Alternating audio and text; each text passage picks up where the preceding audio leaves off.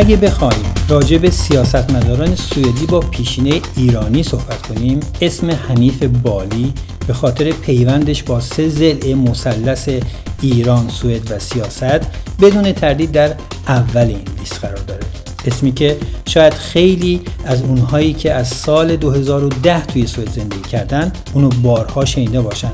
اما کمتر کسی هست که از قصه و گذشته این مهاجر آهنین خبر داشته باشه. توی این اپیزود در نظر دارم با هم یه مروری به زندگی و فعالیت های سیاسی این سیاستمدار سوئدی با تبار ایرانی بندازم و با هم ببینیم مسیر عبرت آموزی که یک کودک سه ساله پناهنده تنها تا رسیدن به نمایندگی یه حزب قدرتمند قوی پارلمان در سوئد طی کرده چه فراز و فرودهایی رو به همراه داشته. سلام من بهزاد هستم و شما دارید به سومین اپیزود از سوئدکست گوش می‌کنید و اگر بعد از شنیدن اون مورد توجهتون قرار گرفت خواهش می‌کنم که اونو برای دیگران هم ارسال کنید. باید اضافه کنم که افراد، موضوعات و همه اونچه که ما در این پادکست بهش می‌پردازیم به هیچ وجه بیان کننده کامل همه ابعاد مرتبط با اون موضوع یا فرد نمی‌تونه باشه.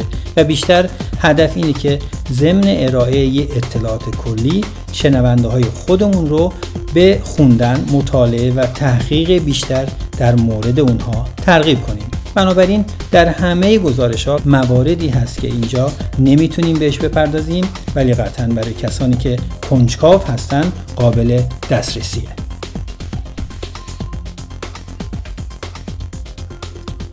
توی ذهنتون یه کودک یه ساله متولد کرمانشاه رو تصور کنید که توسط والدینش که عضو سازمان مجاهدین خلق هستن به قرارگاه اشرف در عراق منتقل و پس از دو سال یعنی وقتی سه سالش بود به سوئد فرستاده میشه اما درست 20 سال بعد توی 23 سالگی روی صندلی نمایندگی پارلمان نشسته و قرار سالها به عنوان سیاستمداری محبوب و مطرح به کشوری که در اون بزرگ شده و رشد کرده خدمت کنه.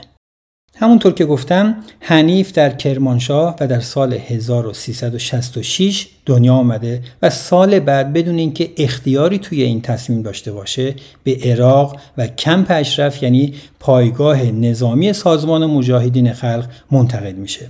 سال 1991 و همزمان با ماهای آخر سال 1369 شمسی و زمانی که جنگ اول خلیج فارس بین عراق و آمریکا اتفاق افتاد صدها کودک خردسال که حنیف سه ساله هم یکی از اونها بود با کمک سازمان های بین المللی از اشرف به خارج از عراق و غالبا کشورهای اروپایی فرستاده میشن. حنیف هم به سوئد فرستاده شد و طبق اظهارات خودش در مصاحبه با تلویزیون من و تو تحت حمایت سیستم اجتماعی سوئد زندگی خودش رو پیش یک خانواده ایرانی در شمال استکهلم آغاز کرد. یه زندگی کاملا متفاوت از اونی که در کمپ اشرف داشته.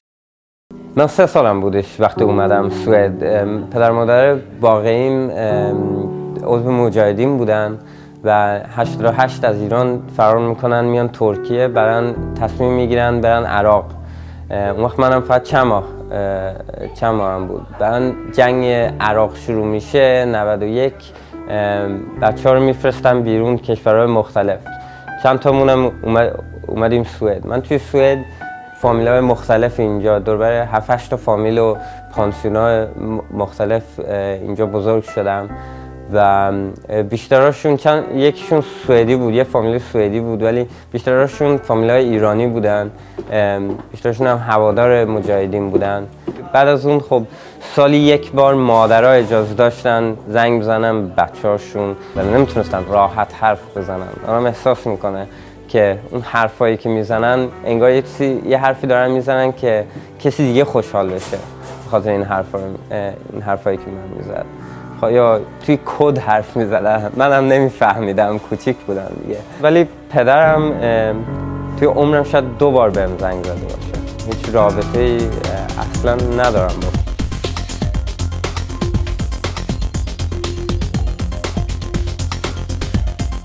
البته یادمون باشه که من توی این اپیزود قصد ندارم در مورد مرام سیاسی و اجتماعی حنیف بالی یا حزبش که در گذشته نمایندگی اون رو در پارلمان سوئد داشت صحبت کنم. چون که معتقدم تاریخچه و زندگی او و پیوندش به زمان حال به مراتب شنیدنی تر از نظرات سیاسی این آدمه. و اینکه چطور یه انسان با اتخاذ تصمیم های مهم در کوران حوادث مختلف تمام تهدیدهای زندگی خودش رو به فرصتهایی برای رشد و پیشرفت و تبدیل شدن به فردی تاثیرگذار در جایی که حالا خودش به اون تعلق داره نکته مهمتریه که می‌خوام در موردش صحبت کنم. با اینکه سرنوشت بسیاری از این بچه ها دور از خانواده و والدین خودشون مانند سرنوشت حنیف نشد اما یه اتفاق برای همه این بچه ها مشترک. بعد از سپری شدن یه فاصله زمانی ده دوازده ساله سازمان مجاهدین خلق تلاش کرد از راه های مختلف این بچه ها رو که حالا به سنین بین 14 تا 18 سال رسیده بودند از طریق والدین خود به درون تشکیلات سیاسی و نظامی جذب و از این نیروی تازه نفس و پر انرژی برای افزودن به توان نظامی سیاسی خودش استفاده کنه. من مادر پدر واقعیمو هنوز پدر واقعیمو ندیدم. مادر واقعیم دور دو سال پیش بودش از یون زنگ زدن گفتن که اسم مامان چیه؟ منم خب اینجا مامان زیاد دارم. گفتم کدومشون؟ من گفت مامان واقعی اسمش چیه؟ من اسم مامانم گفتم گفتش آره ما ما پناهندهش سوئد شده و یه هفته دیگه میاد. من مثلا شوک زده شدم خاطر من هیچ وقت ندیده بودمش. من 18 سالم بود. بابام یه آقایی به من زنگ می‌زنه میگه من اشرف بودم عراق بودم می‌خوام بابا تو دیدم یه ویدیو ازش دارم می‌خوام بهت نشون بدم. منم بابام هیچ وقت ندیده بودم. بعدا رفته بودیم خونش منم خواهر مان طیبه با بام بودش بعدا رفتیم اونجا. ویدیو رو نشون داد. منم هیچ وقت بابام ندونه یه رو بابام بابام اینجوری از توی ویدیو با من حرف می‌زد. منم خیلی اصلا شوک زده شده بودم فکر از از بچگی هیچ وقت مثلا مگر بابام دو سه تا خاطره شاید داشته باشم. و واقعا اصلا شوک زده شدم. و همونجا هم شروع کردش رو کار کنه که مثلا می‌خوای نمی‌خوای بری نمی‌خوای مبارزه کنی نمی‌خوای کمک کنی فکر کن اونا چی کار کردن تو هم نمی‌خوای من اصلا اونجا توی اون شوکی که بودم اصلا نتونستم اصلا جواب بدم ولی شانس داشتم خب خالم اونجا بود. گفتش ما این حرف رو الان نمی‌زنیم. و اون رفتم خونه واقعا عصبانی شدم. و الان هم که بهش فکر می‌کنم اصلا عصبانی تر میشم. اون کجا من تو الان تو زندگیم هستم تو این جامعه هستم؟ بکن من اگه به حرف به این به این آقای گوش می‌دادم و این, این, چرتی که میگفتش واقعا من کجا بودم اون وقت؟ الان بدبخت تو تو تو یک کمپی توی وسط جنگ وسط وسط بدبختی. واقعا این خیلی فرق می‌کنه. آدم واقعا فرق آدم می‌کنه با مثلا یه بچه سوئدی که اینجا بزرگ میشه. این هیچ وقت تصمیم های اینجوری توی عمرش نکرده. خیلی سخت اون وقت آدم به اونا سعی کنه تعریف کنه آدم زندگیش چجوری بوده یا در چجوری آدم رسیده این اینجایی که آدم هستش. بخاطر اینا هیچ وقت این تصمیم اینجوری توی عمرشون نکردن. مهمترین تصمیمشون شاید بوده خب جامعه شناسی بخونم یا ریاضی بخونم یا یا مثلا این کار بگیرم یا اون کار بگیرم. این تصمیم های بزرگ زندگیشونه. ولی برای مثلا مثلا سوئد با سوئدی آدم تعریف می‌کنم باورشون نمیشه که آدم سه ساله اینجا اومده این هم فامیل آدم زندگی کرده الان تو مجلس هستش و یک همش هم روش یه پشت همش سعی می‌کنه بکشه تو رو تو و ازت استفاده کنه. اصلا خیلی سختشونه باور بشه فکر کنم فرق دید من و اون نسلی که که که مثل مادر پدرم که اون تصمیم گرفتن توی زندگیش این, کار کنن فکر کنم فرقش اینه که ما دنیا رو یه جوری دیگه می‌بینیم. روشن فکرتر می‌بینیم. انقدر دنیا رو سیاسفید مثل اونا نمی‌بینیم. این فکر کنم فرق بزرگ ما و اونا اینه.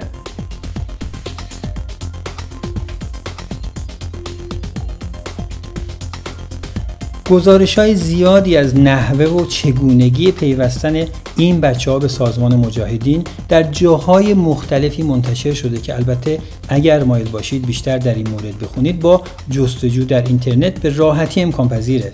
نکته که البته پایه بسیاری از انتقادها چه در خارج از این سازمان و چه افرادی از داخل با اون وارد کردن و دستبندی هایی رو در این مورد به دنبال داشت. حنیف خودش در این باره میگه اونجا من تصمیم گرفته بودم که هیچ وقت این کار نمی‌خوام بکنم. ولی میگم اونایی که این تصمیم رو نگرفتن خب حتما راحت تر اینا روشون کار می‌کردن که که شستشوی مغزی می‌کردن که که اینا رو بفرستن اونجا جنگ کنن یا یا یا واسهشون کار کنن.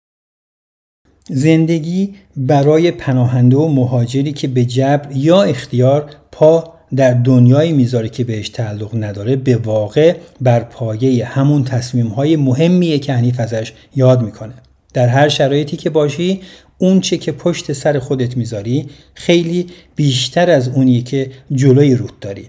جامعه جدید کتای اجتماعی که ازشون خبر نداری زبان جدید و مشکلات به خصوص خودش از دست دادن هویت گذشته و تلاشی که برای کسب دوباره اون داری مواجهه با راسیست پیدا و پنهان و ده ها عامل دیگه بازدارنده فضا رو برای به حاشیه رونده شدن انسانها هموار می‌کنه. همه اینها رو که به کنار بذاریم فشارهای روحی و روانی مضاعفی که برای جذب و پیوستن به یه تشکیلات نظامی سیاسی اون هم توسط والدینی که وظیفه تشکیلاتی خودشون می‌دونن که تو رو جذب کنن فاکتورهایی که هر کدوم به تنهایی می‌تونه دلیلی برای به حاشیه رونده شدن هر کسی باشه. کما اینکه یک نگاه کوتاه به زندگی همین گروه از بچه ها بعضا نشانگر واقعیت های تلخی در همین مورده. اونجا من تصمیم گرفته بودم که هیچ وقت این کار نمی‌خوام بکنم. ولی میگم اونایی که این تصمیم رو نگرفتن خب حتما راحت تر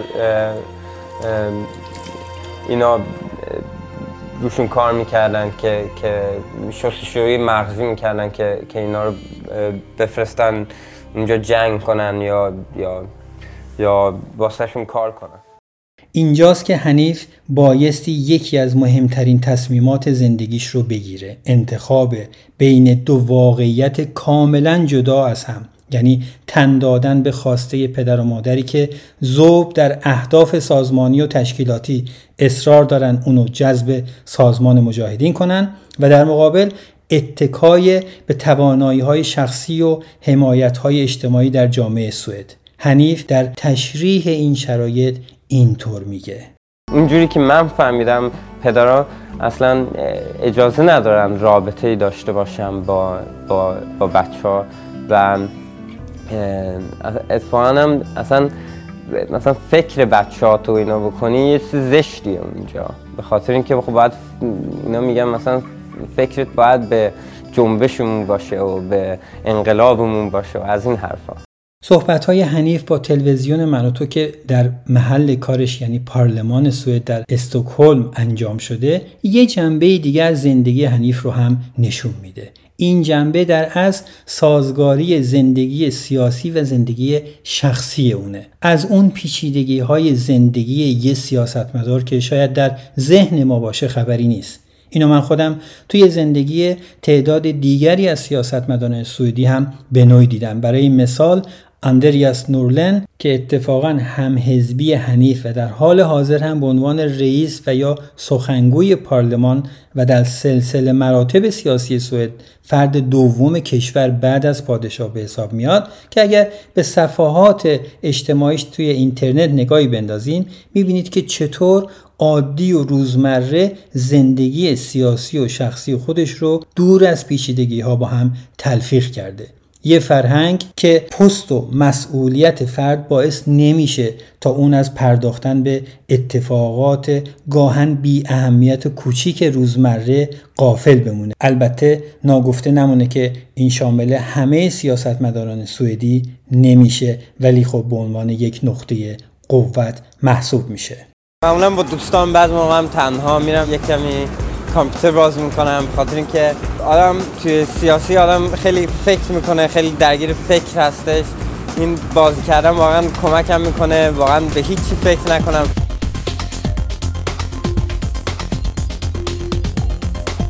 من معمولا میام اینجا با دوستام و اینا ولی چیز عجیبی نیستش که یکی نماینده مجلس بیاد بیاد اینجا. من اتفاقا وزیر مسکن بعض موقع میبینمش اینجا اینم میاد اینجا بازی می‌کنه معمولا.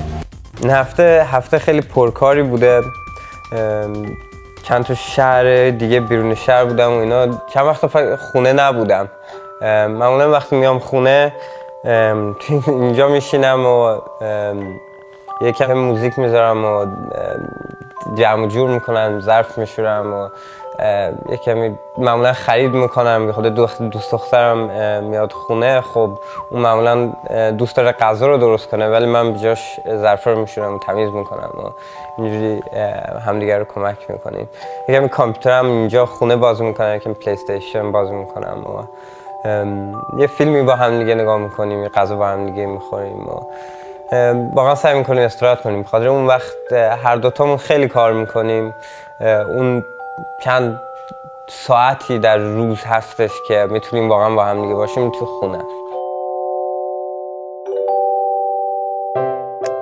من الان خب عضو مجلسم ولی هر کی که توی مجلس باشه یه شغلی داره از اولش من شغل منم برنامه ریزی تو توی سیستم های مختلف می‌کنم و هنوزم این کار شبا و وقتی وقت دارم روی شرکتم یه شرکتی دارم روش کار می‌کنم به خاطر اینکه خب من واسه همه عمرم نمی‌خوام کار سیاسی کنم یا یا تو مجلس بشینم. یه روزی هم می‌خوام یه زندگی معمولی مثل هر کی, هر کی دیگه. به خاطر اون من هنوز این کار رو می‌کنم که اون اون دانش که دارم از از کارم قدیمی نشه.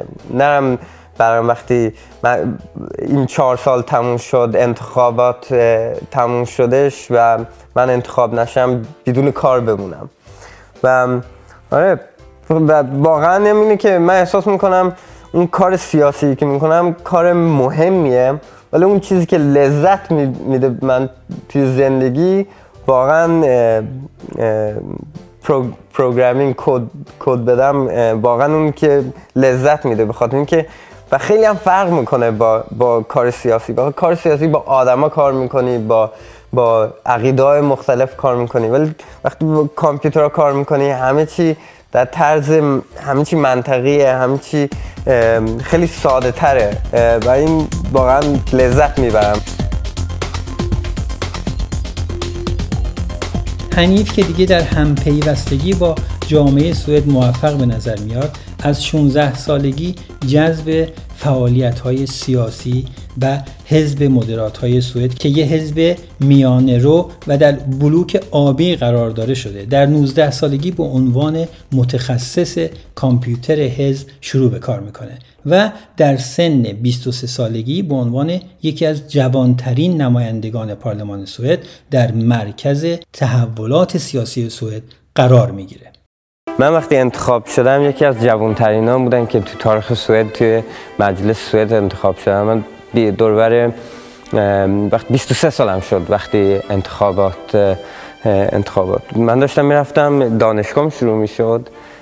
داشتم می‌رفتم دانشگاه به مامانم زنگ زدم اینجا گفتم آه من دارم انتخابات میشه من صدر تو مجلسم.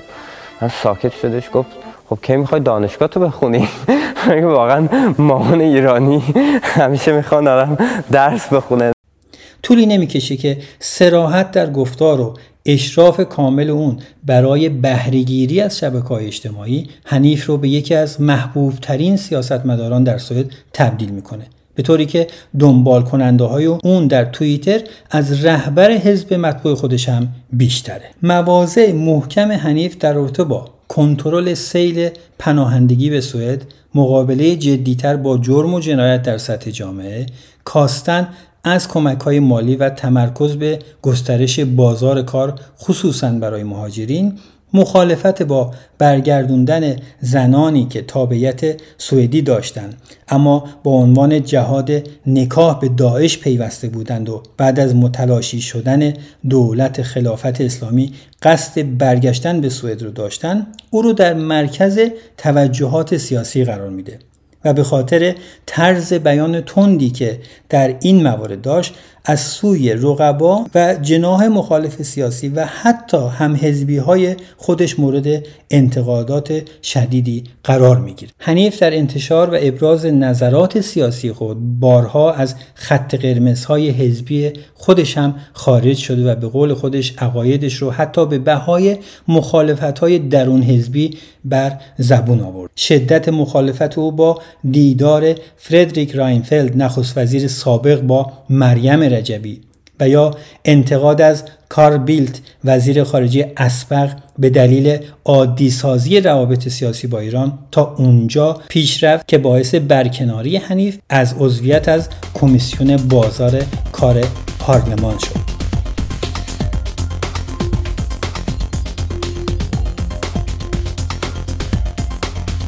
حنیف بالی در گفتگو با بخش فارسی رادیو سوئد پس زمینه خارجی رو یکی از نقاط قوت خودش در فعالیت های سیاسی می‌دونه. جالبه بدونید که در انتخابات سال 2018 حنیف بعد از رهبر حزب مدرات های سوئد بیشترین رأی شخصی رو کسب کرده بود و فکر می‌کنه راز این موضوع در جنس حرفهایی هست که می‌زنه. خب یه جورایی فکر کنم خب من خیلی کوچیک اومده بودم اینجا هم ولی توی فامیلای ایرانی بزرگ شدم هر دو تا فرهنگ رو یه جورایی می‌فهمم. و این یه قدرتی میده که بعض موقع اون مشکلایی که می‌بینم در سیاست سوئد می‌بینم مشکلات مشکلات های فرهنگی سوئدیه. چجوری مثلا در سوئد خیلی آدم خیلی ترسو ترسو از کنفلیکت رد بهش میگن اینجا. من که میترسن از از اینکه اگر مشکلی باشه و کسی قبول نداشته باشه حرف تو اینا خیلی میترسن بعضی مسائل رو باز کنن. اصلا واضح ازشون حرف بزنن.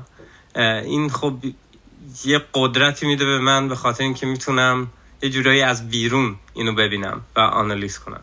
حنیف عنوان یک نماینده میانه رو راست های افراطی سوئد رو ملیگرایان سفید پوستی می‌دونه که معتقدن ارزش آدم ها به ژن و رنگ پوستشونه. اما منتقدان چپ حنیف اعتقاد دارن که حنیف مایل نظر راستگرایان رو به خودش جلب کنه. اما خود اون اعتقاد داره که این کارها برای جلب توجه نیست و نمی‌خواد که تیتر روزنامه ها بشه. اون میگه گاهی چیزهایی که میگم بعضی ها رو تحریک می‌کنه ولی لزوما هدف من این نیست. من قبلا با محافظه کاری بیشتری حرف می زدم با این حال باز به من وصله نازیست می زدن بنابراین مسئله این نیست که من چطور حرف می زنم اونها می‌خوان که من اصلا حرف نزنم.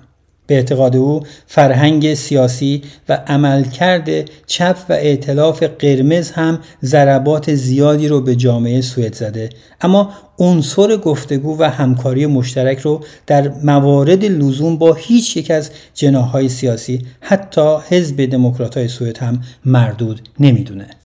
شواهد نشون میده که مخالفین سیاسی حنیف بالی هم بیکار ننشستن و شکایت های مختلفی رو علیه او با عناوین مختلف تسلیم داستانی سوئد کردند. داستانی تصمیم گرفت که یکی از این شکایت ها رو که به حرکات نامناسب جنسی در برابر یک کودک مربوط بود در سپتامبر سال 2021 مورد بررسی قرار بده.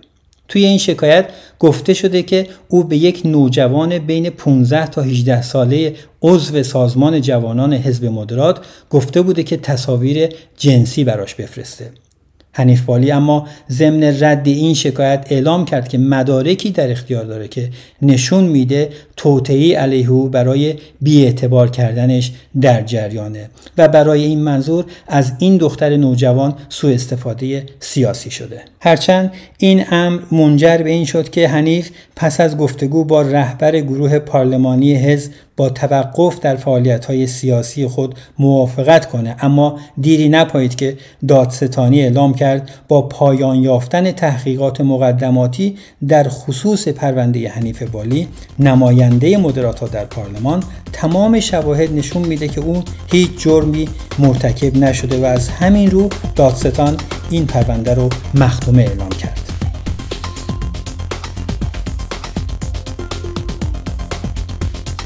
حنیف بالی البته کماکان در عرصه سیاست و اظهار نظرات سیاسی خود حضور فعالی در شبکه های اجتماعی داره که میشه توی فیسبوک و توییتر و پادکست گودتون که اونجا موضوعات مختلف اجتماعی و سیاسی رو به چالش می‌کشه دنبالش کرد.